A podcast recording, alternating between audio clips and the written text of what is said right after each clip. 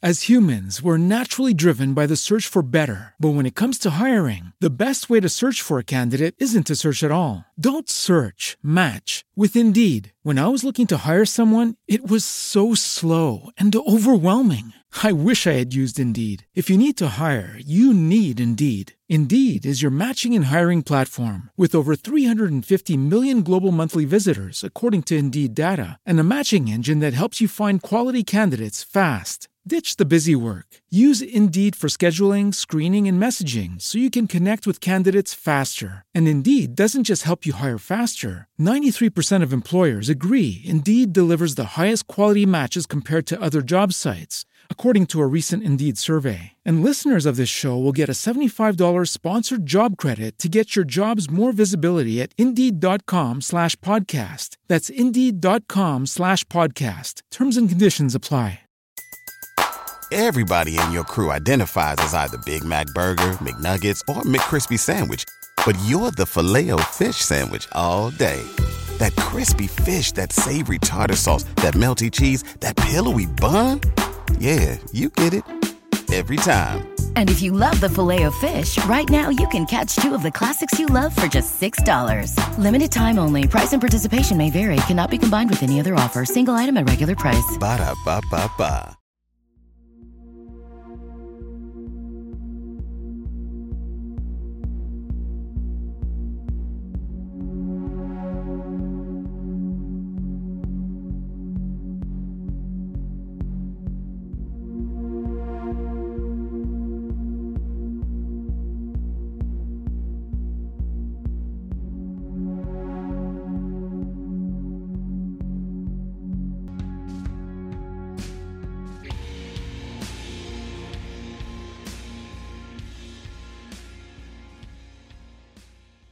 Hey, welcome everyone to the From the Shadows podcast. I'm your host, Shane Grove, and with me as always is the super producer, Jason. Greetings, everyone. Hey, we do a lot of work trying to get guests onto the show, get guests scheduled onto the show, bring people that we really think our listeners, our loyal listeners, are going to want to hear. And today is no different, except that our guest today bailed us out because the two or three people that I had on the list lined up, for some reason or another, could not. Times got switched around and they just couldn't be on. But you know what? I think, Jason, we kind of we've done this long enough. I think everything happens for a reason, don't you? No, Jason, you're not listening. Oh, there we go. I'm sorry. I had to put I'm sitting here talking and you couldn't even hear me. Well, I take back everything about super producer. Well, anyway, I was saying, though, the part that you couldn't hear was we struck gold with this guest. Yeah, I think you're going to enjoy this, people. I think we struck gold. I think we had somebody step up today out of the blue that, I was sort of familiar with who he was through Instagram. I've seen his book series. And he was gracious enough to contact me and say, hey man, I can help you guys out. So we are super appreciative of author Max Hawthorne for joining us today on the From the Shadows podcast. Welcome, Max, to the show. Thank you. It's a pleasure to be here, and I hope I live up to your expectations. Well, I hope you don't regret it. Listen, if you don't, Jason will just edit that out, and we'll say, okay, well, here's what we got. So Max, before we get into some of your very own personal experiences, let all of our listeners know what you're most well known for. Because I think we have a lot of listeners that will probably like the subject matter that you're going to talk about here, and maybe go out and check out your book series. Well, sure, that's always appreciated. So I'm primarily a novelist by trade. I write the quote, best-selling Cronus Rising series of sci-fi thrillers. They're kind of like the hashtag says Jaws meets Jurassic Park. The series is based on the notion of extremely large, dangerous, prehistoric marine life being alive in the present and released in today's ocean, and the impact that has on the ecology of the seas, and obviously the poor schmucks that I put in there, the protagonists that are forced to try and survive with these critters, etc. It's a little more complex than that, but you know, it's been great. I've done a lot of stuff. I was interviewed by the Washington Post recently, and lots of other places. So the books are well received, and I'm happy to be doing it. Now, what do you know? This is just kind of, you know, you've done a lot of the research for the possibilities of this even happening. What do you think? I mean, is the book a true representation of, even though it's fiction, of what you think would happen if something like that were to occur? Oh, well, I mean, the animals that are in the novel are based on real prehistoric life forms, like the pliosaurs that are like these primary apex predators in there. A pliosaur, well, were a lot of different species of them. But if you picture like a crocodile the size of a whale, but with a short tail and four large flippers instead of short legs, that's kind of like what you're dealing with. And with, I mean, I'm very much into conservation and such. So if you think about it, our oceans the sharks have been wiped out. Millions are being killed every year for shark finning, and whales, obviously, most, you know, populations are still down to 10% of the original numbers from whaling. So if you released a very large apex predator that was capable of multiplying quickly into our seas, it's quite conceivable that it would kind of take over 3/4 of the planet in no time. And that would be have obviously a tremendous impact on the human race, fish stocks, boating. I mean, imagine you're in a, you know, you can't go out in a boat that's not the size of a destroyer without getting sunk and eaten. Yeah, that would definitely change the way it would change life as we know it. Yeah, you know, I'm going to go surfing. No, you're not. Boy, talk about a new event in the X Games, right? I mean, wouldn't that be like survival surfing or prehistoric? Oh my gosh. Yeah, I'm just, and because we are, you know, where we're at in Ohio, you know, I'm automatically thinking, what would be in Lake Erie? Like some of those animals you're describing would even fit in Lake Erie in spots. And I fished Lake Erie, by the way, multiple times. But there's actually a scene in the book where on news footage where one of these things gets into, I think it was Lake Ontario, not Lake Erie. And it's a pretty frantic scene because it's not a huge one. It's like maybe 20 feet long, but that's plenty big enough. And you know, families on the beach there, and all of a sudden this thing just comes up out of the surf and grabs like a kid and starts scarfing him down, and then people were hitting it with umbrellas, you know, beach umbrellas, and a cop shows up and shooting at it and stuff like that, but they can't stop it. You know, it just starts dragging people in the water and eating them. Wow. Even that happens.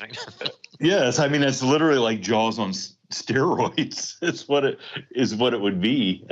I mean, has this, have you written the screenplay for this yet and shopped it around? Oh, the screenplay for the first novel is done, and I can't discuss what's going on with that, but, you know, fingers crossed and all that, you know. But, yeah, it's it definitely has the makings for a great motion picture. We're not talking Sci-Fi Channel stuff here either. So. Oh, no. You're talking that's a big budget right there to start creating those kind of animals, even if it is just visual special effects. I mean, that's even CGI. That's a big budget film. Mm-hmm. Yes. Yep. Yes.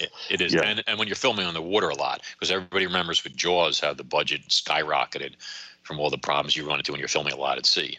Right. Well, I'm in fact, and the people that tuned in for Bigfoot are going to be like, what are these guys talking about? I am reading the Jaws log by the Gottlieb guy who wrote the screenplay day by day on Martha's Vineyard as they were shooting Jaws.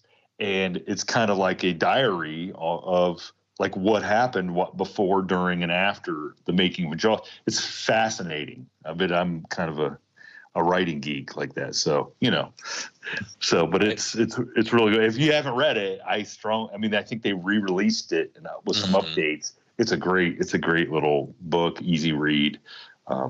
So I should put you in touch. Sure. Go ahead. I'm sorry.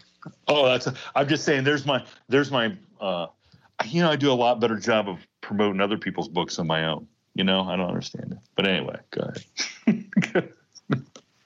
See, I know a guy that was a key grip when they were, I believe, filming Jaws and stuff. And he told me a lot of stuff, like, firsthand. I should introduce him to you. He's retired now from Hollywood, but he worked on tons and tons of movies, like 50 years in the industry. So. Oh, that would be great. Those are the kind of guys that have, yes, they have the best stories for sure. Yeah, he was describing how they were dragging the shark through the water with a rope, and all this stuff. Yeah, and look, I'm not afraid to admit it. The one thing that does terrify me is the water, and not like a swimming pool or a bathtub, but to go out into water where you can't see below, where you're swimming, and not knowing what is underneath and what could be lurking in the darkness. I just don't like it. Yeah, I got to chime in on that. Yeah, you're absolutely right. Do you realize that Jaws terrorized a whole generation of people as far as going into the water? It really has.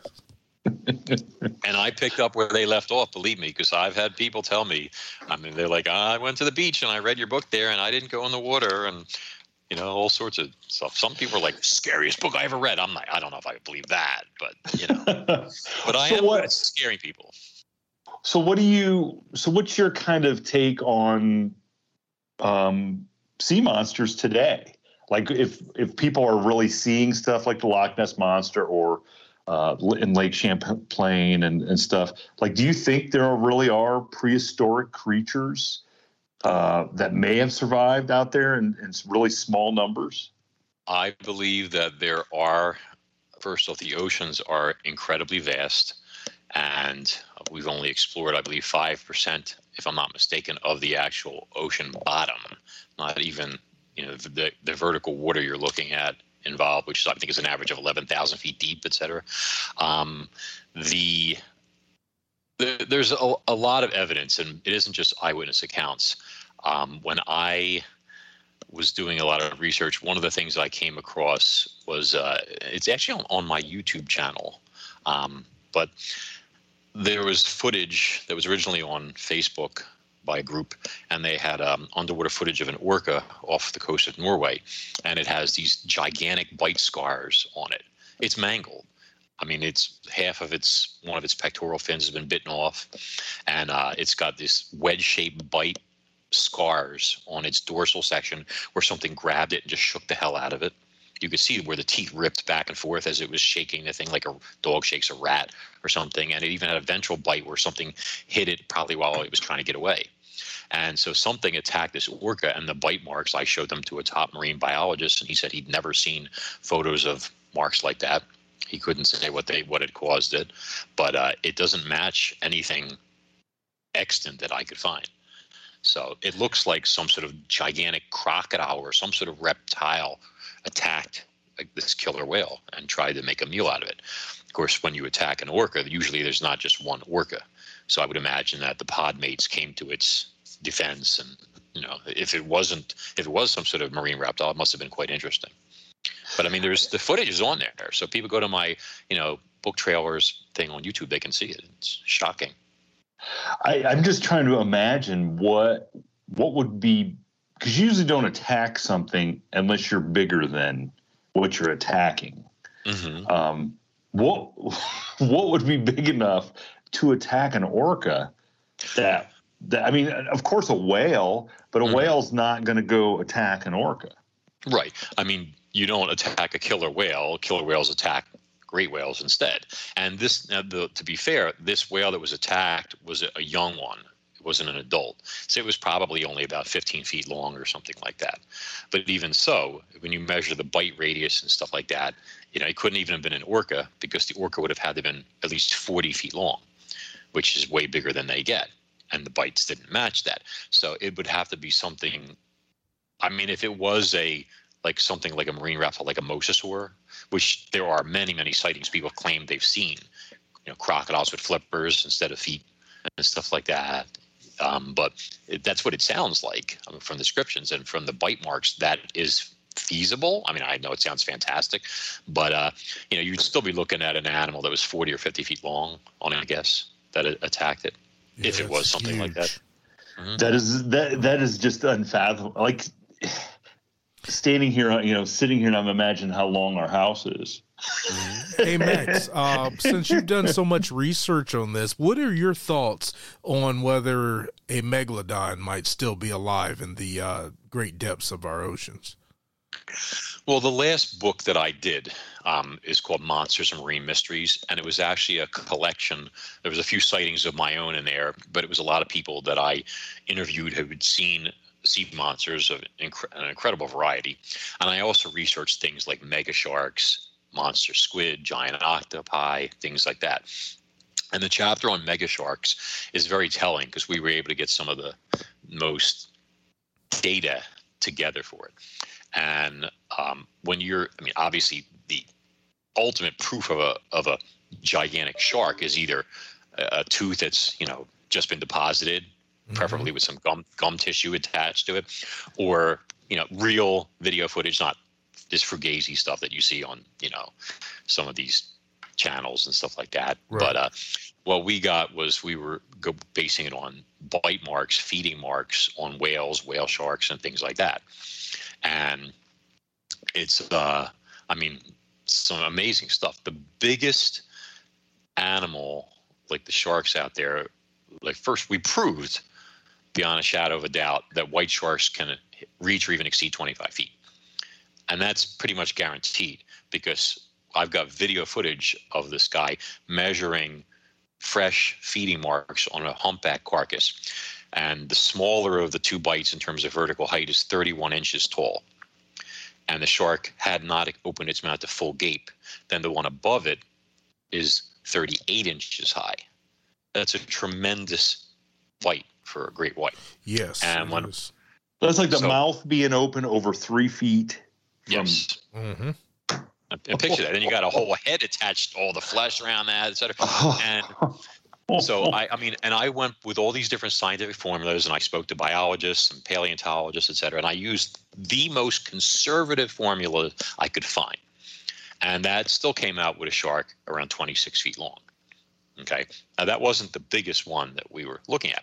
We had I revisited the bite on this pygmy blue whale that Discovery had on one of their super predator specials. They called it a 35-foot white shark living in the kill zone or something like that. And I got to speak to Kurt Jenner, who took the photos of this pygmy blue whale. This is, I guess, near New Zealand or Australia. He's at the Center for Whale Research, and he sent me some great HD shots of this. And this pygmy blue, when we say pygmy, we're still talking about a whale that's well over 60 feet long or something, or 70. I forget all the numbers in front of me, but it was a big animal. And it had a bite scar on its peduncle above the codicule, the tail muscles right where for the flukes. And something had taken a hunk out of it years earlier. I mean, you could see it's an old wound, but there are tooth grooves that show that it was from a shark. And they crunched the numbers and estimated that this bite was, I think, between 39 and 47 inches or something like that in terms of width. Width, not height, okay? And so I researched this thoroughly, and then I studied it, and I did a little extrapolating, and I came to the conclusion that the bite had not grown with the animal. Like people have this preconceived, the bite when it was smaller, and then the bite grew. It doesn't really work like that, okay? Mm-hmm. If you have a cut on your arm when you're a kid, the scar does not grow as you. Yeah, exactly. Yeah. I think we get what you're saying. Yeah. So what happened in this case is I concluded that if you picture I wish we could open the page from the book right now and show people, but if you picture a whale's tail right in front of the flukes, okay, at the back, and then you took a semicircle out of the top of that right in front of the flukes there, a chunk of flesh, Okay, so what happened is over time, as the animal grew, that wound, as it healed, started to flatten out and flatten out and flatten out. And this was exacerbated by the fact that that's the whale's source of locomotion. So those flukes are moving up and down. So that region is constantly flexing up and down the propeller through the water. So as it flattened out, it kind of like elongated. It didn't grow, but if you take a semicircle and then you pull it down as the whale grows under it, that's the illusion that was created. So the real bite was still big. I mean, I crunched it, like I said, the numbers and stuff, but it's indicated a fish somewhere between 25 and nearly 30 feet in length, probably closer to the higher end of that. And that was a very large shark. But the most jarring one was the one Simon Pierce. He's a whale shark expert, incredible marine biologist. This guy swims with whale sharks the size of a bus, pregnant ones, and gives them sonograms while they're swimming. Okay. Can you imagine that? Suddenly, my job as a mailman seems even less impressive. Yeah, I couldn't do what he did. He's living the life, let me tell you. Oh, God. So I, he, a few years back, I think it was 2017, don't hold me to it, but they photographed a 40-foot whale shark and had an enormous bite scar chunk taken out of its flank in the back. And it's interesting because these giant sharks, just like, great whites when they attack elephant seals, they always go for the haunches. They want to immobilize their prey, take out its source of locomotion. See, so it can't swim anymore, so it'll bleed out. But at the same time, they want to avoid the business end, which is the jaws, if it has teeth or something like that to fight back with. So they want these, they do these hit and runs like that. Okay, so this whale shark, it tried to take out its tail region, bit down on there, crunched down on it and stuff. And the bite is 4 feet across, a solid 48 inches. Okay. Oh my goodness. Now once again. Yeah, and it's all in the book, all the photos, diagrams, you name it, all this. And I looked at it, and people were saying, oh, well, that's just it. Once again, it grew as the whale shark was smaller and all this other stuff. But I've studied whale sharks that have been attacked by white sharks and tiger sharks and stuff. And the difference between a bite from when it's inflicted and when it's a year or year and a half later is night and day. You can't even recognize that it was a bite anymore.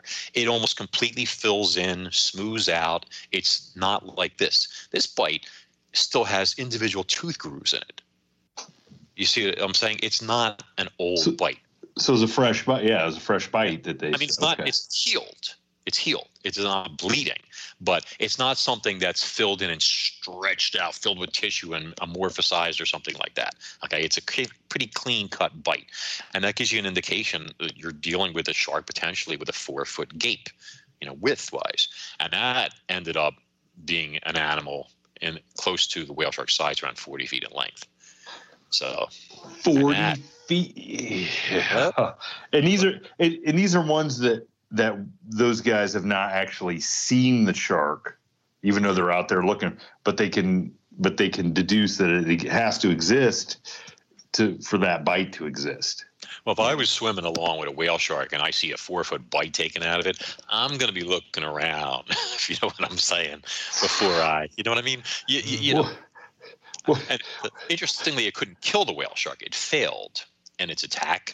And whale sharks are very slow swimmers and not really big with defense, if you know what I'm saying. Mm-hmm. It could slap something with its, caudal fin, its tail or something like that. But they only swim at 3 or 4 miles an hour. They're slugs. But they do have a huge, keel that runs through there with this thick epidermis. I mean, their skin is the thickest in the animal kingdom. Probably in that animal, I don't know, maybe a foot thick. And it has all this fibrous tissue that protects it. I call it a crumple zone. And I think in my opinion, it's designed to offset attacks by white sharks and other large macropredatory fish. So that when it goes to try and take out that tail region, it bites down on this thick, fibrous mass of tissue, and it gets nothing and doesn't really take out the muscles that are powering this huge animal. So anyway, it's just my opinion. Well, that sounds like a very well educated and researched opinion. Yeah. I cannot even wrap my head around the sizes of these creatures that you're talking about, because Where on earth, what would a, I mean, the obvious answer is, what would a 40-foot-long shark eat? Well, anything it wanted. But, I mean, imagine what it had, the damage it could cause just wherever and whenever. Well, I don't think, I mean, if we're being, you know, direct, I don't think it's a, quote, megalodon per se. There are some scientists out there that are theorizing, and they were in that same Discovery show, that it may be an instance where white sharks, occasionally you get a mutant that, you know, becomes a victim of what's called gigantism. And this does happen in the animal kingdom sometimes. They have, like, it's all in the book. I mean, like toads, and you'll see like an American toad that's usually gross, only 4 inches in length, you know, snout to vent. And or sometimes they're 8 inches in length. These mutant toads. You know, I personally caught a beetle when I was young that was at least 2 or 3 times the length of the species. It was astonishingly big. So, I mean, it could be something like that. The tooth marks were very pointy, more like a white shark than a megalodon. Megalodon's teeth are a little more rounded, let's say. Or the other option would be there is a species that swam the oceans at the same time as megalodon that was actually its ancestor. They branched off, and it's called Todus chubutensis, and it got to be like 40 feet in length is the estimate. It had teeth like up to 5 inches, that kind of stuff. So, I mean, if there was some, quote, extinct shark swimming around that doesn't know it's extinct, then that would be your best bet. The other option, which may be equally likely or more likely, is that every once in a while you get a white shark and it just doesn't stop growing. You know, the problem is that, though, they do slow down as they get larger and larger and larger, and it probably would make its living more on carrion, you know, whale carcasses and stuff, which is why it would have attacked something as slow as a whale shark. Yeah, I did remember one of those shark shows. They kind of went through the process of why some of those huge sharks ended up going extinct, and it was because there was not enough prey that they could actually eat. Stuff was getting smaller and too quick for them, and they just couldn't, and there just wasn't enough food, easy food for them, I guess, so to speak.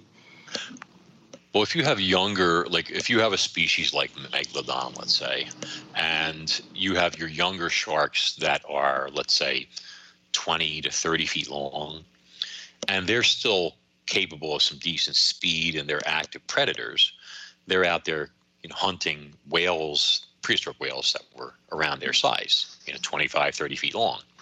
And each time they would make a kill, they will leave a carcass behind. So that does tend to feed the adults that might be too slow or cumbersome to catch a whale like that.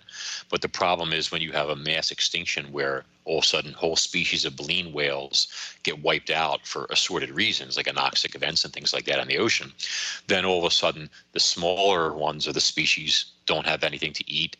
And if they're not making kills, then the broodstock, the adults that are breeding, starve, then your whole species gets wiped out. That's very, that's very interesting. And then you got Jaws eating people. You know what I'm saying? Well, we're very slow in water. Think about it. I mean, a whale shark could catch and eat a person if it wanted to. Right. Yeah. It just, when I see pictures and video of people swimming up next to them, it's just, I mean, it just goes to show you how docile of a creature they really are. Because it would be nothing for them to inhale and suck a person in, just like that. So what is in doing this Monsters and Marine Mysteries book, which is some of your favorite stories that seem very credible, but it's hard for you to wrap your head around that it possibly could exist? Well, we'll skip my stuff and let me focus on people that, yeah. But, we'll come back to your stuff, but we'll circle back. Good. Okay. But, there was one person I interviewed who, it's in the book, but I find it impossible to conceive of what he saw. and we couldn't get, he was a naval officer on an aircraft carrier. And according to him, and there was another person with him in the flight box, that's like the control portion of the carrier where they could see planes landing and stuff and direct, you know, people. They saw a whale shark fin surface behind their boat, behind the carrier. The carrier was cruising along at a slow speed, and they dump trash in the water. Not a fan of this, but anyway, but I'm just going to say it. So they dump, you know, all the garbage from the ship. There's a huge ship, you know, ocean liner size, military ship. Okay, gets dumped off the back, okay, into the ocean. Black trash bags full of refuse from the mess, you know, chicken bones and corn cobs and everything and anything. And they just throw it all there. And people watch when they do it because things will follow the ship looking for meals. You know, sharks and things like that will follow along and snag a bag, and everybody likes to watch it happen. Okay. So they said all of a sudden this fin came up, and according to him, okay, and I'm not vouching for this, I wasn't there. Like I said, this is one I could not wrap my head around, but the fin was like 50 feet high. What? Yeah. 50 feet. But it was a whale shark fin. This is the incredible part. Like, it surfaced behind the boat. It must have inhaled all the garbage and probably all the fish that were feeding on it. And then the fin cruised by, and then it slowly cruised into the distance, and then it slowly disappeared. And I watched this whole thing happen.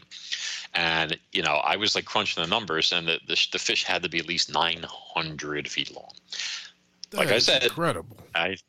Now, I am not, you know, vouching for this. I'm just telling you, you know, I interviewed this person.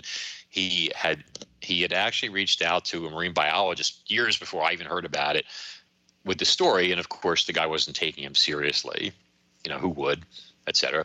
The only thing that was interesting to me was the region is that it's not super far from where they had a UFO reportedly decades back crash into the ocean in that area. And there were reports of all this yellow foam on the surface of the water, etc. So I said, who knows? Maybe this foam has some sort of, you know, radioactive material that, you know, on organisms or whatever. Because there was another sighting that of some other creature that seemed to be mutated in that general area. Maybe this foam got into the food chain. It affected krill, which affected, you know, and maybe this poor shark. You know, anything is possible. Okay, I mean, like, but you know, we're talking a fish the size of a skyscraper. It's pretty hard to swallow, pun intended. Yeah, like how big? So how long is that ship? The ship is over 1,000 feet long. So it was it would have been the size of the carrier. Yeah, that's wow. Highly unlikely. Hey, you asked for something I couldn't wrap my head around, so that's the one. Okay. Well, thank you very much. Yeah, because that's got me in awe over here. It's like wow. Because what now? So obviously though, these are naval officers, and he knows enough to know that it's a whale shark fin. So he knows. Brown spots and everything and all that. Yeah, he had a sketch he had drawn back then of it and all this stuff. But you know, then we tried to get in touch with the other officer who had been there, you know, with him in this you know, flight command center, and we couldn't. All doors were shut, so to speak. Could not get a response from anybody from the Navy or anything like that. You know, could not get in touch with this person. I tried, he tried, et cetera. They just, you know, closed door policy or something like that. I don't know. So, well, that almost tells me that there's something to it. I don't think anybody wants to. Yeah. Or wouldn't you just come out and say, no, that's not true. Mm-hmm. You know, I mean, it would be easier to do that than to just not answer any questions, because then you're just creating more questions. Yeah. By not. I mean, if I could have spoken to the second officer, I could have corroborated the story. See, and I like to do a thing where I'll, like, you know, interview one person and then I'll interview the other person, and I try and, like, see if I can catch them in a lie or a, whatever, a misstatement or anything like that. You try and pick these things apart because, sometimes people just want their 15 minutes. But, the guy didn't strike me as that I interviewed. He did not strike me as a phony or anything like that. He seemed, quite sincere. He was saying how he thought back then he thought the whale sharks got that big. And then he was watching them on TV, and they were guppies. He said, the thing we saw, the fin was as big as that. What are they talking about? This is as big as they get, this type of stuff. And that's when he started, like, trying to reach out to this marine biologist and this, all this other stuff. But, but that's the one that I have a hard time wrapping my head around, or anything else for that matter. Well, does it, here's your food for thought. Do you feel better that you were not able to corroborate that? Because if you had, what would that well, do? I mean, that would have told me that either these two guys, both put this fantastical story together, but if I was able to, not break their story down, then I'd have to be more like, well, maybe, I just... what can you do? I mean, without a photograph or anything like that, or a video, we you would think, like, with the ship, there's got to be surveillance or radar, sonar. I mean, you would think if an animal that size was out there, they would have had some record of it. I mean, you can't pass that close to a U.S. warship without it being documented. Well, didn't I just see in the news that for the second time, one of our nuclear submarines struck something, yes. Struck something enough to damage it? Well, they had that. One of the things I covered in the book was the attack on the USS Stein, a destroyer. I think it was like 1970s or something. And this warship was attacked by a gigantic squid that damaged it and took out its sonar dome. And they had to return to port, where they discovered the sonar dome was all slashed by, and there were giant squid claws in the no-foul coating that covers the sonar dome. And according to them, the squid was 5 times larger than any known specimen. 5 times. That's and amazing. It wasn't that long ago that they poo-pooed the existence of giant squids. Yeah, no, it was just up until recently. Well, I mean, the judge, who's a frequent contributor to the podcast, tells the story. Was it in World War II, where one of the battleships sank, or was it World War One? I can't remember. Too bad he's not here to tell the story again. But where sailors reported giant squids coming up and, like, pulling down other sailors, and they would not report it in the newspapers because they thought they were hallucinating and didn't know what they were talking about. And then here we go. We figure out that they do exist. Well, this squid had to be gigantic. And I checked, I did all my research and stuff. In my opinion, when the Stein passed over, and the Stein was over 400 feet long, the squid must have assumed that it was an enormous sperm whale that was preparing to try and make a meal out of it. And the Stein's active sonar range is in the same, will cover the range that a sperm whale uses when it's focused on its prey. When a sperm whale focuses that cone of sonar into a beam and it starts focusing on a squid, it's in the same range as the active sonar that the Stein was emitting. And if you look at the picture in the book of the sonar dome, which is about 26 feet wide, it's shaped like the business end of a sperm whale. See, so this squid must have been under the ship, and it's like, starts getting hit with sonar and stuff, and sees the silhouette and decides it's its arch enemy, and somehow there's a whale now big enough to attack it, as big as it is, and it could have been 150, 160 feet long, the squid, and it just, like, giant squid are very aggressive, and there's plenty of documentation of them attacking ships and yachts and all sorts of stuff like that.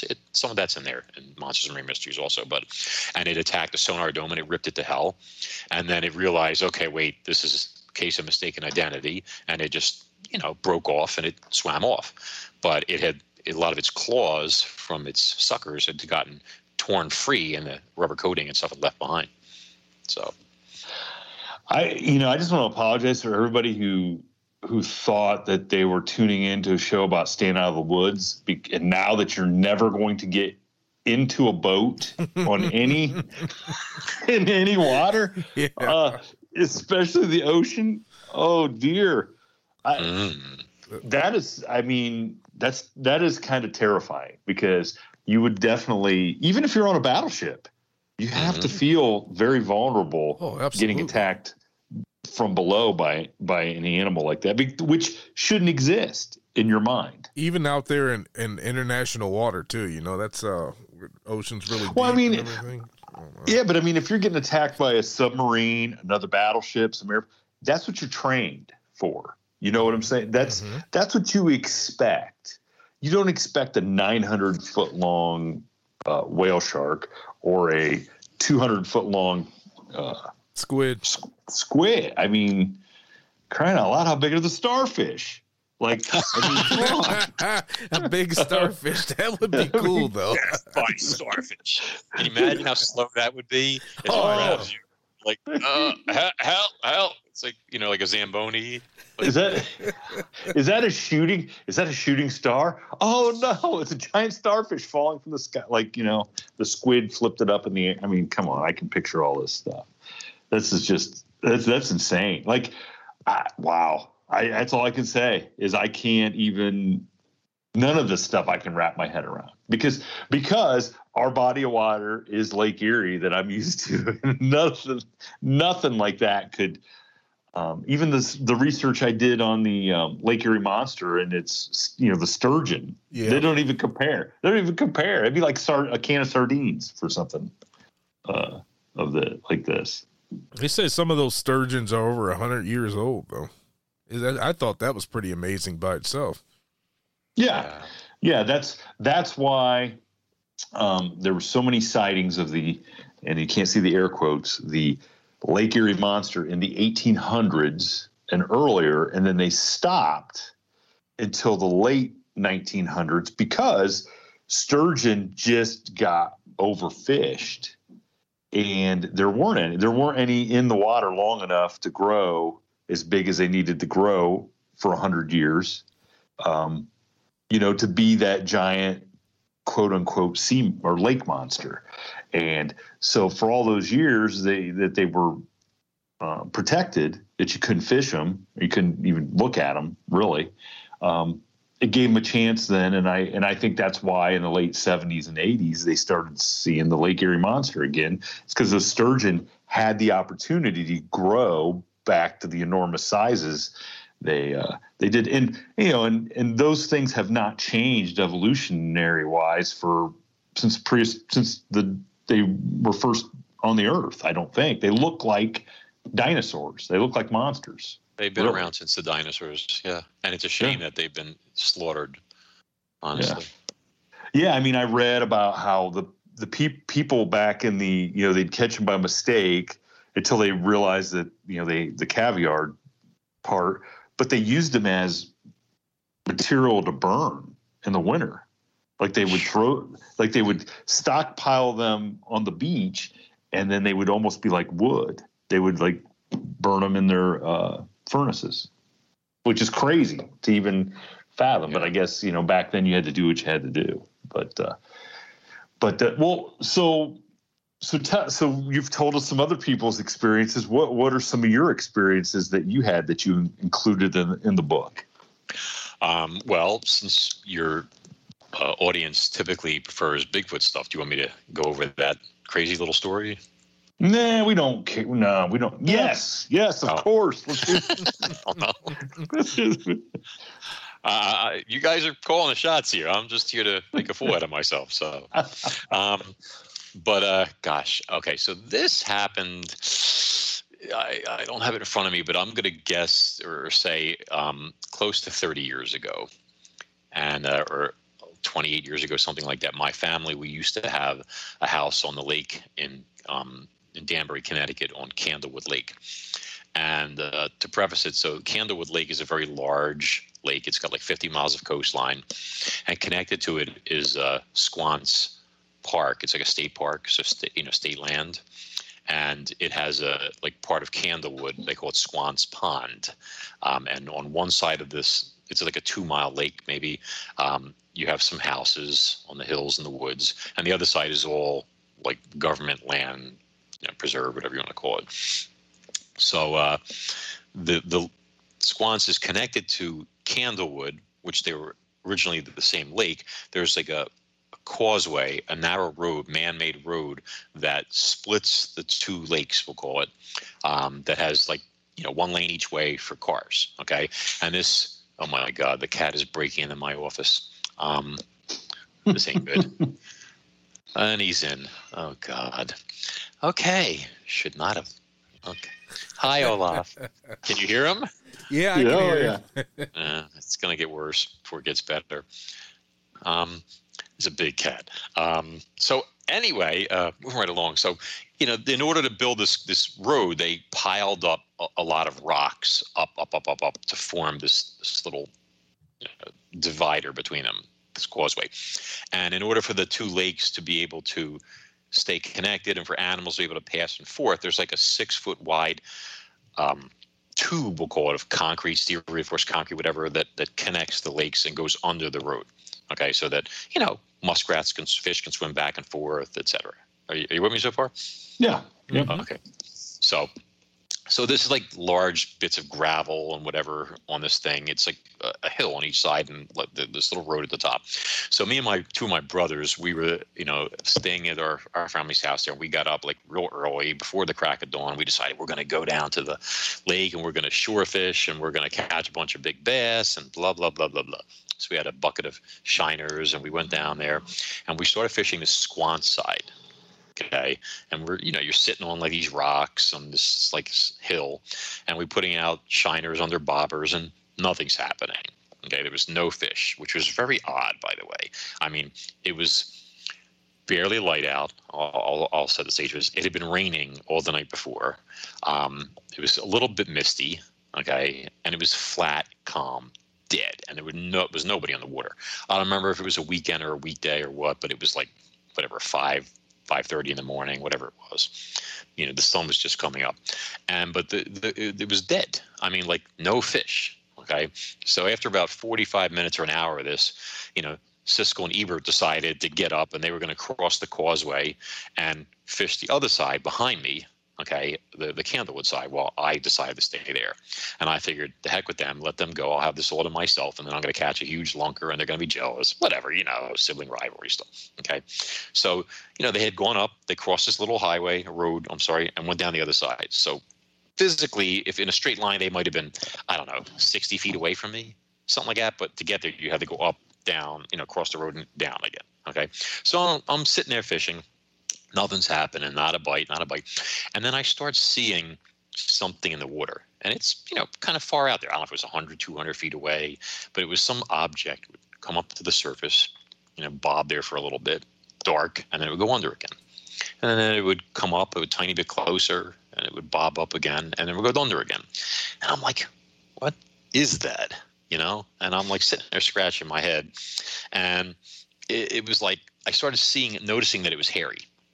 It was covered with fur. And I'm like, oh, it's a muskrat. And then as it got a tiny bit closer, I'm like, no, it's too big to be a muskrat. I'm like, it's a beaver. So I'm thinking, it was about the color of a beaver, that reddish brown kind of thing, but it was dome shaped, kind of round, like the top of a basketball covered with fur. Okay. And then it would go under and it would come up again and stuff. And I'm watching it slowly getting closer and stuff, but it's still pretty far out there. And I'm like, what the heck am I looking at? I couldn't figure it out. It was too big to be a beaver, way too big to be a muskrat. And as it starts getting a little closer and I'm craning my neck, I notice it's got a body behind it. You can sort of see it under the surface of the water. The water was very murky, though. It was like tea from all the rain and stuff. And it was kind of long, okay? And so I figured out that the part that was working straight towards me was its head or the top of the head of whatever I was looking at. And so now I'm thinking, is this a deer? Because it was easily that big. And then I'm like, no, it's not a deer, because the deer swim with their head up like a submarine periscope. You've probably seen it, Yeah. So And so then I'm like, maybe this is like a huge Irish setter, you know, because once again, the color was kind of like that. That didn't make sense either, because the head was, you would only see this dome shape, and then it would go back under, and it would stay under for a minute or two, you know, sometimes more, and then it would come back up again. And so I started thinking, like, what am I looking at here, you know? And it was, from my guesstimate, it was about 5 feet long, what I was seeing. Okay, it wasn't a huge thing, but it wasn't small. And as it got closer, I started seeing in the tail end of it what looked like a pair of legs. And so when this thing was swimming, though, the legs moved together. Like, you know how, like, when people like wear like a mermaid costume or put those like whale-shaped fluke things on their feet instead of regular flippers, you know, to swim. So the legs moved together is what I'm saying when this thing was moving. Okay, if people don't believe me, if eventually it's proven that, you know, Sasquatch exists and people see them swimming. Okay, when you see them with the legs swimming together, you're going to know I was right. Okay, but I'm just putting it out there. Okay, so this thing, you know, it's getting closer. Okay, it's still had to be like 60 feet away at this point, I guess. And I can see, like I said, I see the head come up. And then I could see like the sort of the body and the surface of the water and these legs, like, you know, fluttering slowly, whatever. And then I figured out this thing must be eating crayfish, because all this rocks and gravel that they piled up to form this causeway, you know, is like perfect, like hiding for crayfish. So whatever this thing was, I figured it must be going under, eating some crayfish, coming back up for air, you know, and repeating. And it was working its way towards me. See? So then I was like I couldn't figure it out, though. You know, I didn't know that it was a primate at this point. Okay, I had no idea what it was. All I knew was it was reddish brown. It was furry. It was long. It seemed to have legs that were sort of like human-like in the back, you know, et cetera. So then I decided I got to see this thing better. So I decided to stand up and back up the hill a little bit, you know, because I wanted to increase my vantage point so I could see down on it better. And as I did this, you know, you're standing on loose rock and stuff, some of it slipped out and stuff. And it must have heard it, because it dove under then when this happened. And this is when I got a good look at its arm, its left arm to be specific. And its arm broke the surface of the water as it went under. And I saw its shoulder, its bicep region, its elbow, and its forearm right up until the wrist point, broke the surface of the water. Okay. And it was, you know, out of the water for half a second or whatever it was. It was streaming water off the fur, very wet, obviously, and all. And I'm looking at it, and it was just like a person's arm, you know, an athletic person's arm, except it was covered with thick reddish brown fur that was obviously soaking wet, you know, and it went right under. And I'm like, okay, that's not normal, you know, and all. It was like an ape, okay, like an orangutan, but it wasn't an orangutan, like I said earlier. So it goes onto the surface, and now it's swimming fast, and I can see the disturbance, like its shadow under the water, and it's heading right through that pipe that goes between the two lakes. So I'm like, whoa. So then I and there was no cell phones then or anything like that. I don't even know if we had a camera. We might have had a Polaroid, but anyway. And I rushed up the hill, you know, slipping and sliding, crossed the little, you know, road there, almost got clipped by a car because I'm an idiot. But anyway, and I ran to the other side. I'm like, guys. I'm like, look. And I was calling it a hairy red thing at this point. I said, there's a hairy red thing coming through right now. It's going to come through here. Watch. Well, this thing obviously got through there before I managed to get up the hill, cross, and come down the other side. And as we're standing there, like, yeah, right, you're an idiot. And I'm like, no, I swear to God. And then all of a sudden, like 100 feet to the left on the shoreline, there was a whole thick area of lily pads that just was, you know, hugging that whole shoreline, just running along there. Prime bass territory, obviously, if you know, you want to cast in front of that or whatever. But anyway, and something started like crashing its way through the lily pads, you know, as if it was a huge fish, except it was like moving, boom, boom, boom, boom. You'd see like the disturbance in the water, the plants and stuff getting disturbed as it worked its way along. And I think this was this thing that it was, you know, hiding in the foliage and stuff, working its way along before it decided to, you know, whatever, swim wherever or whatever, et cetera. But, you know, it didn't dawn on me at the time, because I was not into cryptids or anything like that, that it was some sort of anthropoid. I just thought it had a human arm that was covered with hair, and you know, it was fairly sizable and stuff. But when I started researching Monsters and Marine Mysteries, I started looking up the history of the area, and I did find a report from like 100 years ago where the fishermen reported a, quote, hairy wild child, was what they called it, swimming in the lake. And so this kind of fit the description, and I was told by a Bigfoot expert that back then nobody used the term Bigfoot or Sasquatch. That's what people used to refer to the creatures like that, as a hairy, you know, wild man, or in this case, a hairy wild child. So the only thing I could surmise is that this was probably a young, very brazen, you know, animal that was kind of taking a foolish mistake, or maybe was addicted to crayfish and really wanted some crayfish and figured, you know, this time of the morning, dead on the lake, nobody around, a lot of mist, whatever, and was taking advantage of the opportunity, not expecting a couple of idiots, or one in particular, to be standing there trying to catch fish and stuff. So anyway, that's what happened. Now, did your brothers, when the thing started crashing through the lily pads, did that convince them that you had seen something, or they just... Well, they were a little nervous at that point, but neither of them was feeling ballsy enough to run over there and try and, you know, like try and explore the area. Like we could have climbed through the woods and rushed around and tried to cut it off at the pass or something like that. But, you know, they were just kind of sitting there like, what the heck is that? You know, and then, you know, 30 seconds later, it's gone. You know, this thing was like, you know, pretty quick. But I mean, I can't think of anything else that it could possibly be, you know? Well, especially with you seeing the arm. Yeah. I mean, that was like freaky. I mean, like it was burned into my brain as the arm broke the surface. You know, it was like, you know, when you do like a crawl stroke and your arm comes up, you know, except yeah. I don't think it was doing a crawl stroke. I don't know what it was doing at that point, but it was very fast once it decided to move, you know, like get underway, let's call it, you know, kicking and whatever it was doing and stuff. It moved very quickly because I saw it like, so it swim faster than a Phelps. Let's put it that way. Wow.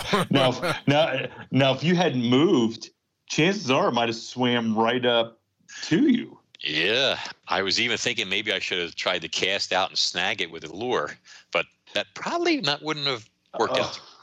You know.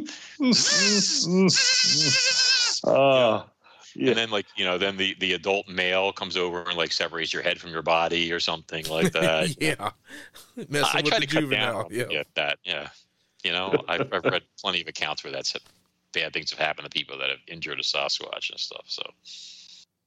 So so you didn't find any more other than that one account for that area? Because, I mean, there are some really, like, strange accounts, like in that, I don't know how close Danbury is to, what do they call it, the triangle over there, the Bridgewater Triangle?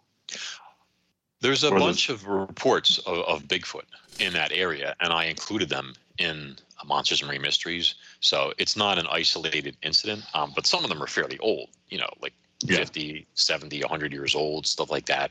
You know, like people were like scared, frightened, attacked, different things like that by the, you know, these creatures. So it's not like there isn't a history of the species existing in Connecticut. I just happened to, you know, stumble upon, you know, some opportunistic youngster that, you know, probably should have known better. Thank God. Yeah, I think people that think about the East Coast just think it's nothing but, you know, Boston, New York, you know, one big city after another, and it's all highway. But there's some serious, like even out on Cape Cod, there's a lot of area that's kind of remote that you can get lost in a little bit, you know. Not saying there's Bigfoot running around on Cape Cod, but it's just there's more. It's kind of like here in Ohio where people think there's certain areas where there's no way Bigfoot could exist or it wouldn't be good habitat. But how much habitat does it take? Mm-hmm. You know, it just takes some remote habitat, you know, that they can kind of be alone, kind of hide, kind of stay out of the sight, you know.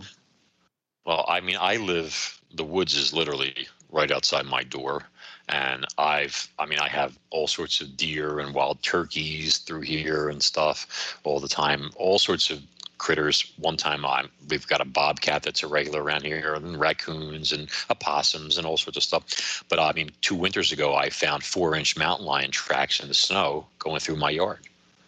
And they're not supposed to be any mountain lions in Pennsylvania, but I bet if you called the Pennsylvania wildlife, they'd be like, "Oh, you're mistaken. There are none."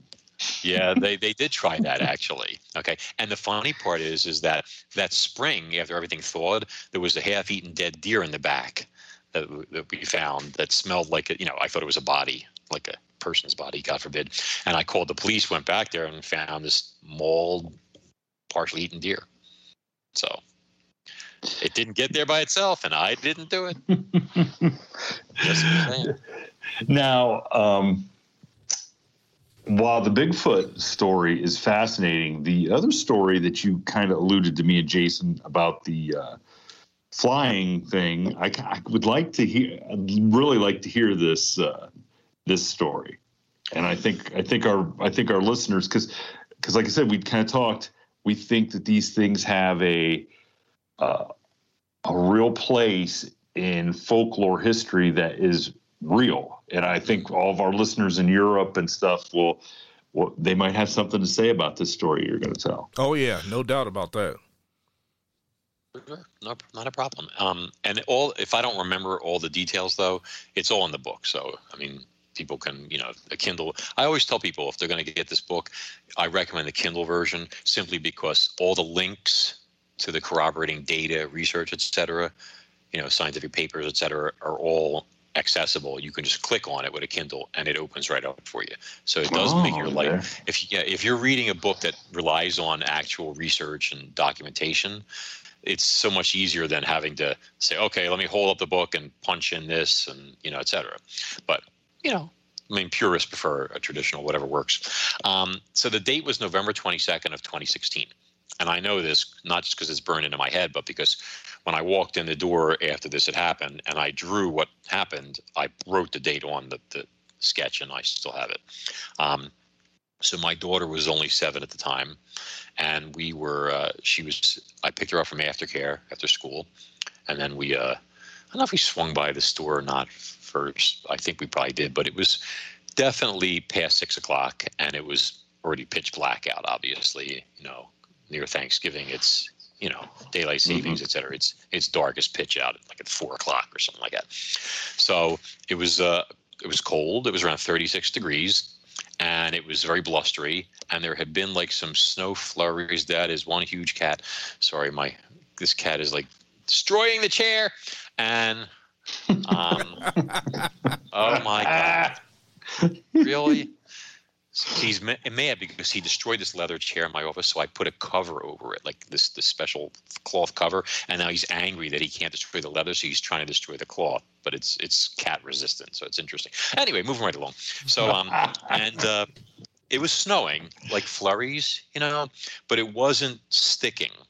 It was bad for visibility a little bit, but it was between the breeziness, the blusteriness, let's call it, and the fact that it was still 36 degrees out and the streets were still warmer. It wasn't like freezing on the road yet. You understand what I'm saying? I'm just putting that out there. So I'm driving up this through this area in this very quiet street, which is near my house. Okay. And as we're driving along, and this is a development, so I'm being careful because there's kids, even though there's nobody out because it's dinner time and stuff, and it's winter, you want to be careful.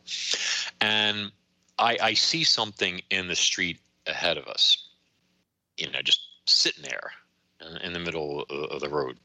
And I thought it was a piece of debris or something like that. And I said out loud, it looks like we got something in the road ahead.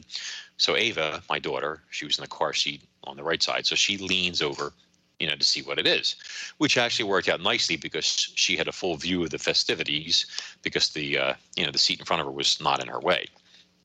And so I see this thing and I thought it was like a dark colored box or something like that, like small, like a little smaller than a shoebox or something, So I figured, you don't know what's in a box. It could be a box of nails. Nobody wants to get a blowout or anything like that.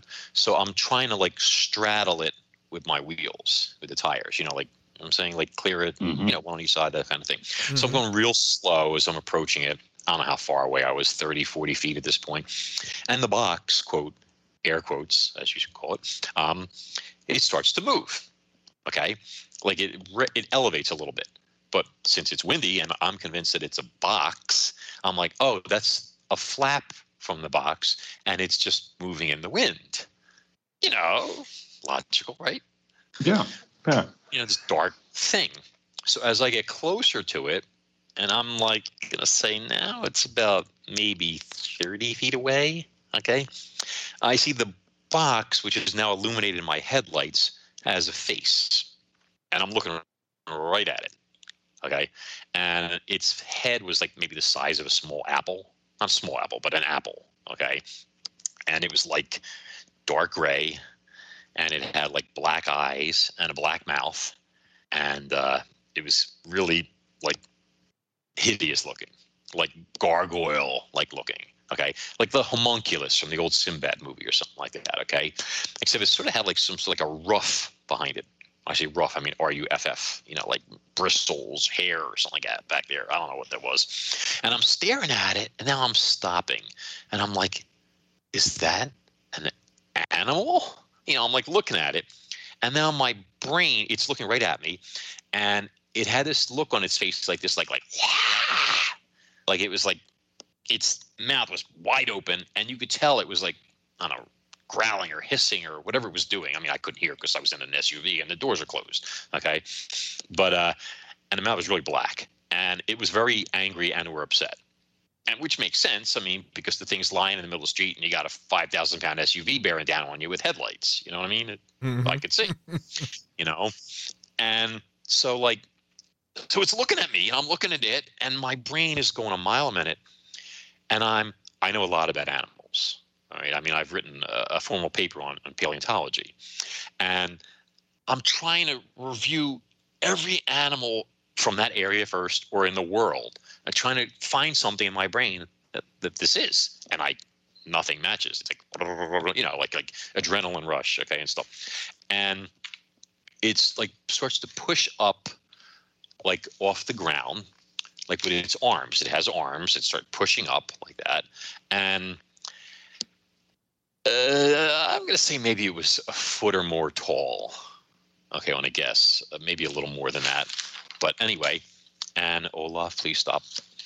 And you stop. So anyway, if I start getting mauled by a cat or you hear like crashing, you'll know something whenever I hear. People don't understand. It just adds to the story. How big this cat is. Like this cat's the size of a bobcat, okay? Oh, so, wow. Yeah, and covered with fluff, please. Is it a Mancoon, or what kind is it? No, it's a Siberian forest cat, which is closely related, actually. And they're they're both descended from Norwegian forest cats, if you care to know, Viking cats. Okay. But anyway, so yeah, that's it. Kill that chair. You get that chair. You teach him a lesson, boy. Anyway, all right, so what happens is I'm staring at this thing, and I have no idea what this is. You know, Ava's staring at it. We're just, like, looking. And then I literally outs out. I don't normally use expletives in front of my daughter, especially when she was 7. And I just went, what the hell is that? Like this, you know? And as I say this, it, like springs up in the air. And it has wings. No joke. Okay. Wings just whoosh come out. And it's like 20 feet from my headlights, suspended in the air, about 6 feet up, like level with my face. Okay. And the wings are vibrating like a hummingbird's or a dragonfly's. Okay. In fact, its wings were very similar to a huge dragonfly's. It had 2 sets. They were long, they were oval shaped. They weren't like a dragonfly's where they have that weird taper and one set's a little bigger than the other. Okay, they were evenly matched in size, and they were vibrating like this and allowing it to hold position in the air right in front of us. And I'm just staring at it like this, you know.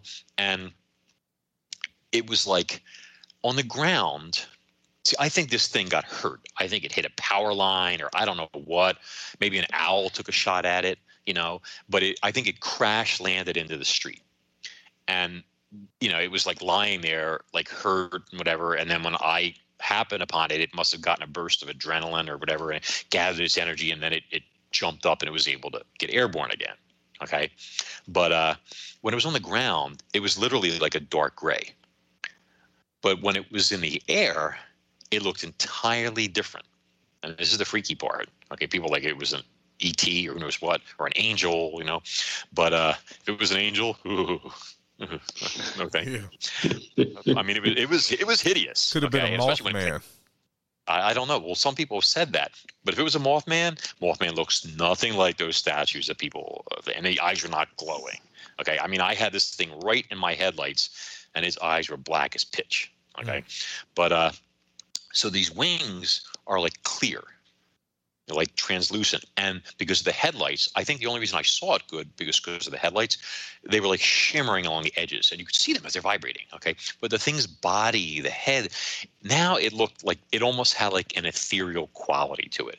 It was like silvery whitish or something like that. It was much more attractive when it was like, quote, lit up in the air than when it was on the ground, which made me wonder in retrospect, maybe it could change like colors like a chameleon, and it was trying to blend in with the asphalt, hence the gray color, you know. I don't know. Yeah. You know, but you know, when it was in the air, it was something to see. It was like wondrous, for want of a better word, you know, and it was vibrating like that and looking at us. And I had just said, what the hell is that? And then it did this. And then Ava points at it and she goes, it's a fairy, Daddy. It's a fairy. And she's pointing right at it. And then it saw her, I think for the first time. And then it went, woof, and it just took off right over the roof of my truck so fast. It was like incredible. I mean, this thing was a very powerful flyer. It just was gone like a missile. And now we're sitting there and I'm like, and I have nothing to say. I'm if you knew me well, you'd know I never shut up, but I'm speechless. Okay. And I'm like driving, like crawling the rest of the way home, talking to myself, like muttering, walk into the park, walk in the house. Ava runs in there. She's like, Mommy, we saw a fairy. And she's like, oh, you did? That's so nice. Like she doesn't believe anybody, you know, and all. And me, she's like, no, I swear to God, Daddy, tell her. And I'm like talking to myself. I walk right into my office. I turn on the computer and I'm pulling up like bats, largest bat in North America, this, that. I know it's not a bat. It had wings like a bug and all this other stuff. Mm-hmm. And I'm just like losing my mind, you know. And by the way, this thing's wingspan was at least 3 feet.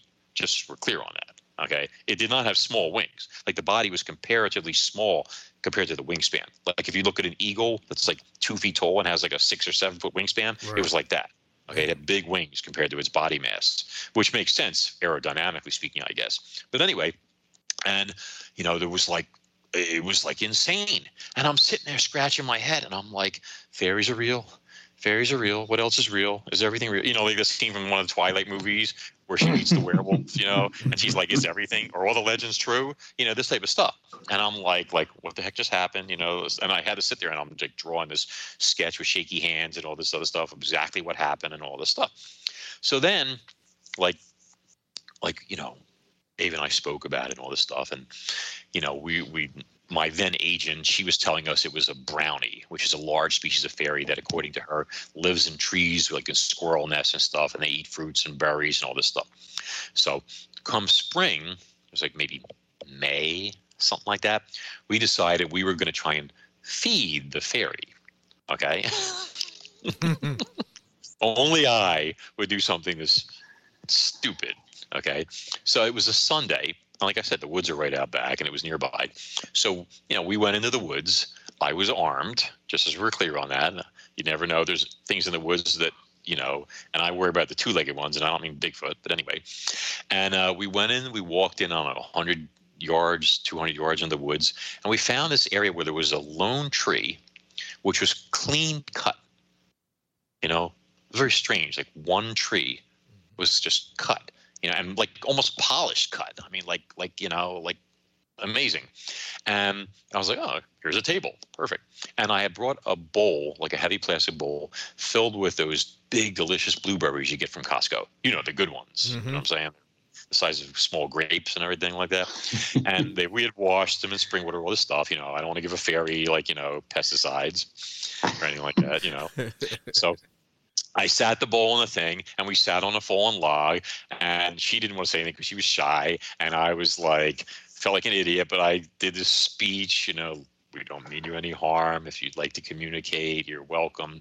We brought you something to eat, yada, yada, yada. And, you know, I felt like an idiot saying this stuff. We sat up there for like an hour and nothing happened, you know. So we got up, we left the food, said, you know, this is for you. It's safe, whatever, et cetera, and all. And so we went back to the house, whatever, and stuff. So she had school the next day. And she said, Daddy, you need to go check on the fruit and see if the fairies ate it or not. And I'm like, okay, sure, Peanut, I'll do that.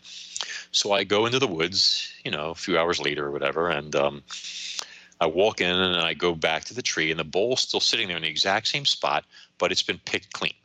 There is nothing in it. It's immaculate, okay? And I'm like, well, that's odd. You know, I mean, there are deer and raccoons and opossum, whatever.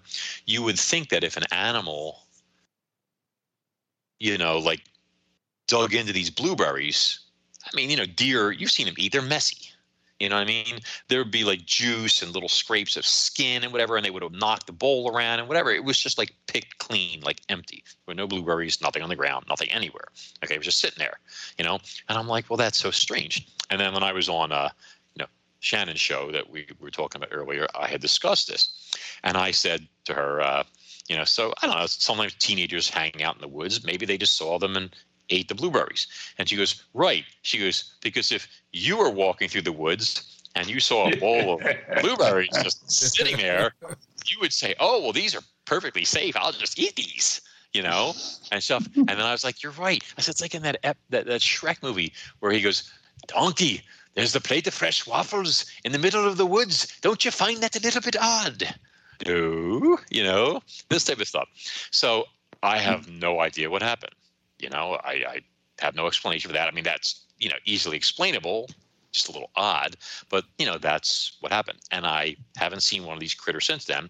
I have put a trail camera, you know, out back, you know, on my property because I don't want somebody in the woods further down saying, ooh, a trail camera, you know, whatever and stuff. But, you know, and I've gotten lots of critters on there, but I haven't gotten one of these things yet. But hope springs eternal. Mm-hmm. That is that's a crazy story right there. That's incredible. I mean, but we don't, mm-hmm. But like we talked about, those type of creatures have been around for thousands of years and stories from all over the world. You know, if I'd had a dash cam on there, like I was thinking of getting, I would have been world famous from it.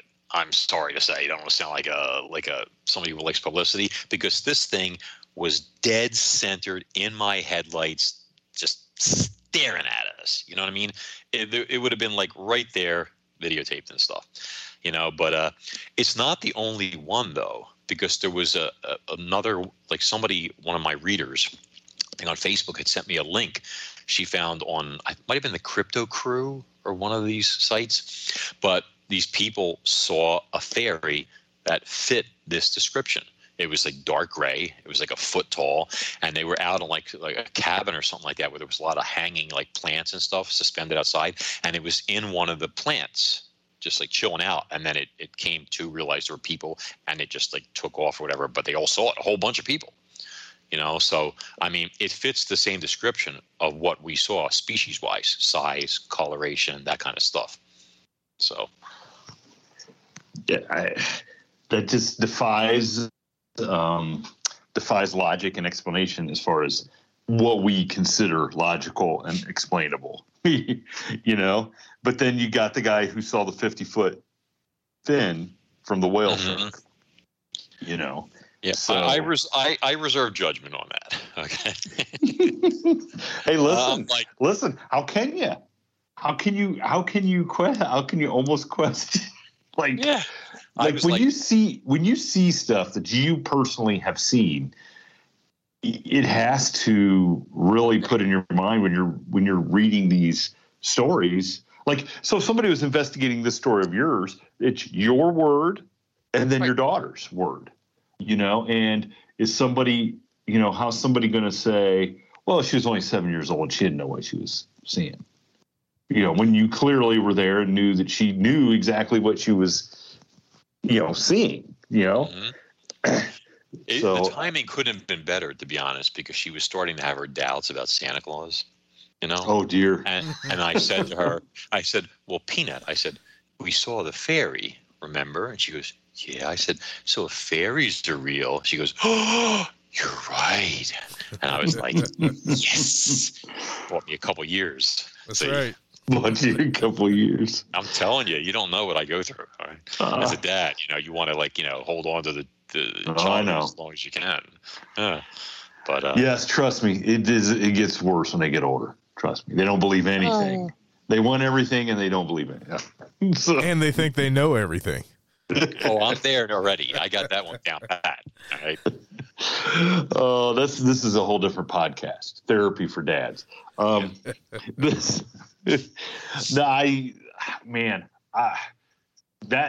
are some of my favorite, you know, and Jason and I, we've done some episodes with gnomes and trolls and fairies. And I tell you what, I just got to believe that those stories that came from Europe with the you know, the quote fairy tales about those things, they're rooted in something. Yeah. There's way too much lore out there coming from, like you said, over there in Europe for something not to have existed at one time. And you saw it with your own eyes. I mean, right. You saw it with your own eyes. And I drew the thing's face too, which I put in the book. All right. It's not pretty. Okay. But it, you know, as far as my memory goes, that's a pretty accurate depiction of what this thing looked like. You gotta understand though. I tell people this, okay. If this is the Mothman, okay. Or a baby Mothman, some people were saying that stuff, then they don't look anything like what other people have seen, especially the statues. The wings are membranous like an insect's. There, and it has four of them, you know, two sets. Yeah, I'm thinking like a dragonfly or something, like you were saying. Yeah. But, you know, and if it's a fairy, they are hideous, terrifying looking, and they're not small. You know, I mean, this thing would not be big if it was a foot and a half tall, whatever. You know, you didn't see Tinkerbell, is what you're saying. Ooh, no. I saw Tinkerbell on the Disney cruise. She was very nice, all right? But this is not Tinkerbell, okay? So, well, that's bad. Jason saw Tinkerbell Fantasyland West last week, but that's a whole different cruise. Wow. Jason's like So when we look at, when you see the face, it's not like you're seeing like a little human face, right? No. Okay. No. This thing now, was it look somewhat? I mean, for those people that haven't read the book yet, I'm going to read it. I'm going to get it, but I'm curious. Was it like a? Did you see any type of humanoid type features on that face, even though it was a ugly face? It had two eyes. Okay. It had a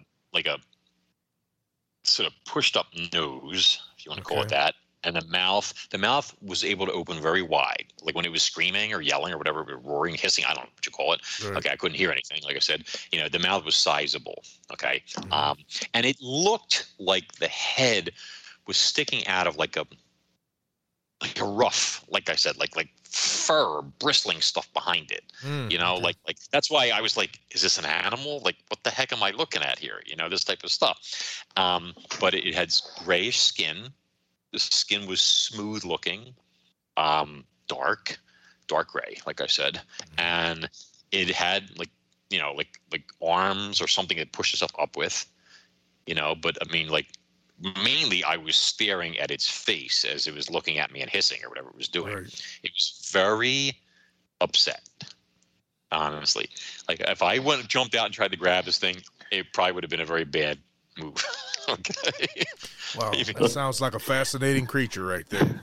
And I need my fingers for writing novels, okay? Not, you know, what I mean? Get him, Daddy! Well, get him! You got him, Daddy! And then, like, 100 of them come down and, like, start, like, stripping the flesh of my bones or something like that, you know? Oh, boy. That would be, I'm expecting, you know, the an offshoot of the Cronus Rising to be the ferry, the bad ferry. Yeah, you know, can you imagine? That would, I mean, that's just, that'd be a great movie. I don't know if there's any bad ferry movies, is there? There was some B horror movies that they took upon that concept, but that'd be very. But imagine how frightening that is, because I think most people think, and you hear ferry, you think of this, you know, cute little thing with pixie dust and a magic wand, and not something that's just frightening.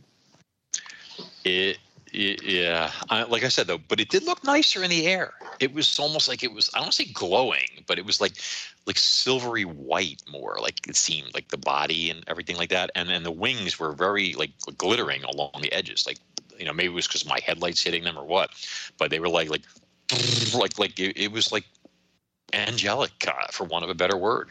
You know, that's what my wife was saying. She was like, it was an angel. I'm like, this was no angel.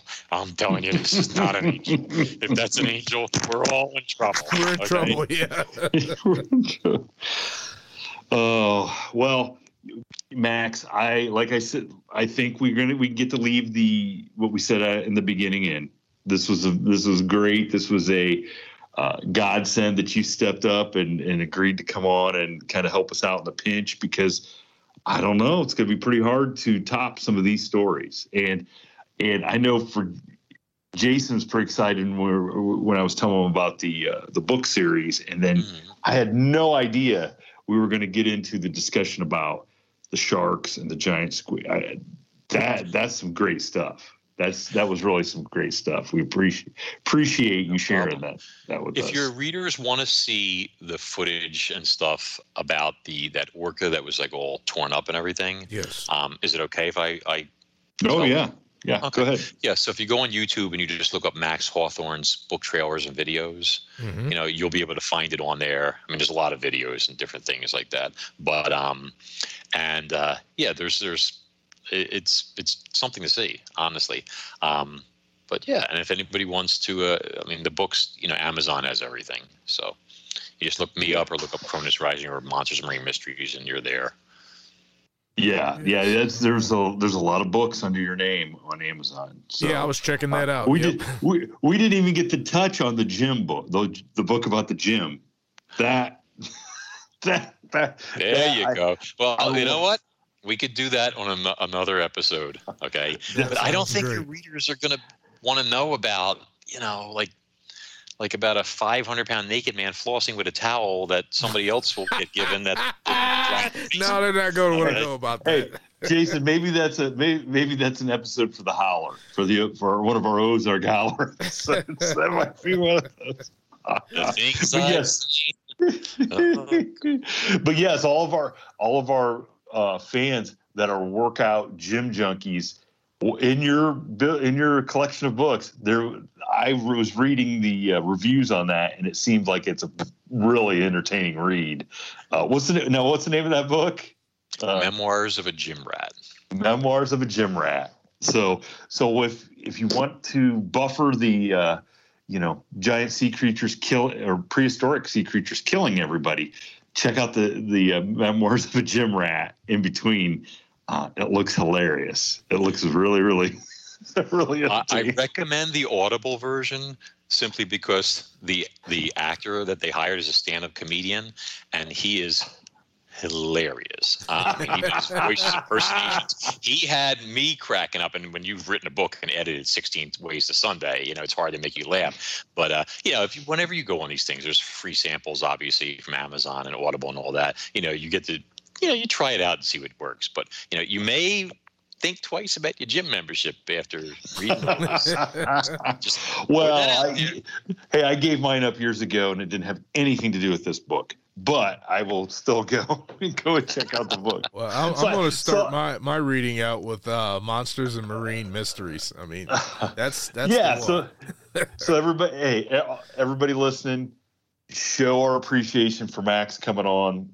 Go check out his books. Go download some. Go buy some, and just and reach out to him. Let him know which is like, give him a good 5-star rating and all that stuff, because I'm sure if the books are half as entertaining as you tell these stories, and They're great reads for sure. I'm not sure I can get Christy to read them, because then she would never go near the water again. No, but, she won't. You know, maybe I'll try. So, well, I ain't worried about getting in the water, so I'm going to go ahead and read it. Like I said, Jaws has cleared me, and I do not want to get in the water. This is just going to add to that. That's my goal, is to actually single-handedly put the bathing suit industry in the toilet. There you go. Sales down. Cronus Rising, sales are up. Bathing suit, swim trunks, way down. Yep. Well, I think I speak for Jason. We'll definitely keep an eye out for the for any news on a possible movie for this franchise. Because no doubt. How could they not? How could they not? I mean, it's Jurassic Park meets Jaws, basically. Mm-hmm. I mean, that's the tagline, right? That's got to be the tagline. That hashtag was somebody originally came up with that, like a reader many years back for the first Cronus Rising book and stuff. So other people have latched onto it, but that's. Well, Max, we would love to have you on again. I mean, this would be awesome. Yeah. Yeah. So thank you so much for coming on. And I just want to remind everybody, go check out Max's stuff. And if anybody has a story or something they want to come on and tell us about, whether it's Bigfoot, fairies in the middle of the road, trolls, anything, ghosts, UFOs, find us at fromtheshadows.com on our website. Find me, Shane Grove Author on Instagram. Find us on Facebook at From the Shadows and After the Shadows.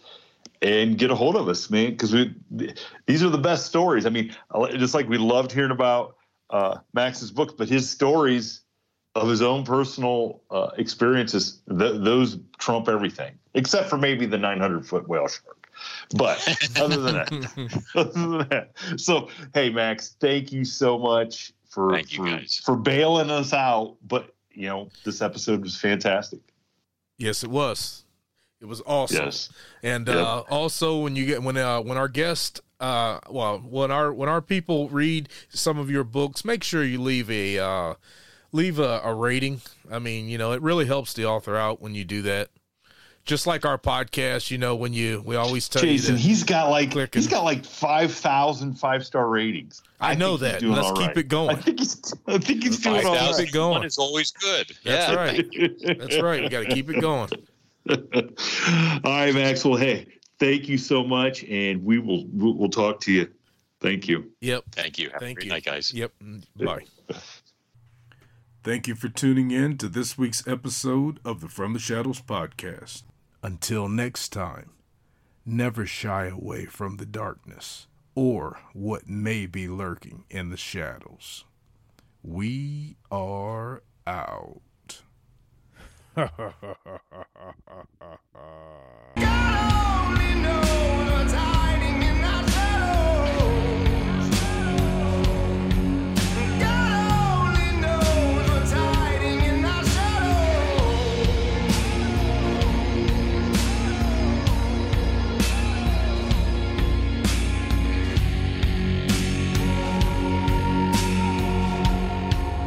What's hiding in our shadows. As humans, we're naturally driven by the search for better. But when it comes to hiring, the best way to search for a candidate isn't to search at all. Don't search, match with Indeed. When I was looking to hire someone, it was so slow and overwhelming. I wish I had used Indeed. If you need to hire, you need Indeed. Indeed is your matching and hiring platform, with over 350 million global monthly visitors according to Indeed data, and a matching engine that helps you find quality candidates fast. Ditch the busy work. Use Indeed for scheduling, screening, and messaging so you can connect with candidates faster. And Indeed doesn't just help you hire faster. 93% of employers agree Indeed delivers the highest quality matches compared to other job sites, according to a recent Indeed survey. And listeners of this show will get a $75 sponsored job credit to get your jobs more visibility at Indeed.com/podcast. That's Indeed.com/podcast. Terms and conditions apply. Everybody in your crew identifies as either Big Mac Burger, McNuggets, or McCrispy Sandwich. But you're the Filet-O-Fish Sandwich all day. That crispy fish, that savory tartar sauce, that melty cheese, that pillowy bun. Yeah, you get it. Every time. And if you love the Filet-O-Fish, right now you can catch two of the classics you love for just $6. Limited time only. Price and participation may vary. Cannot be combined with any other offer. Single item at regular price. Ba-da-ba-ba-ba.